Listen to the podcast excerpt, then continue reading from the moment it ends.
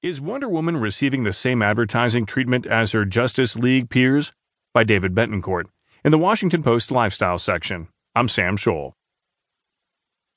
There is a section of superhero loving social media that is convinced that Wonder Woman has been getting the short end of the Warner Brothers stick when it comes to promotion.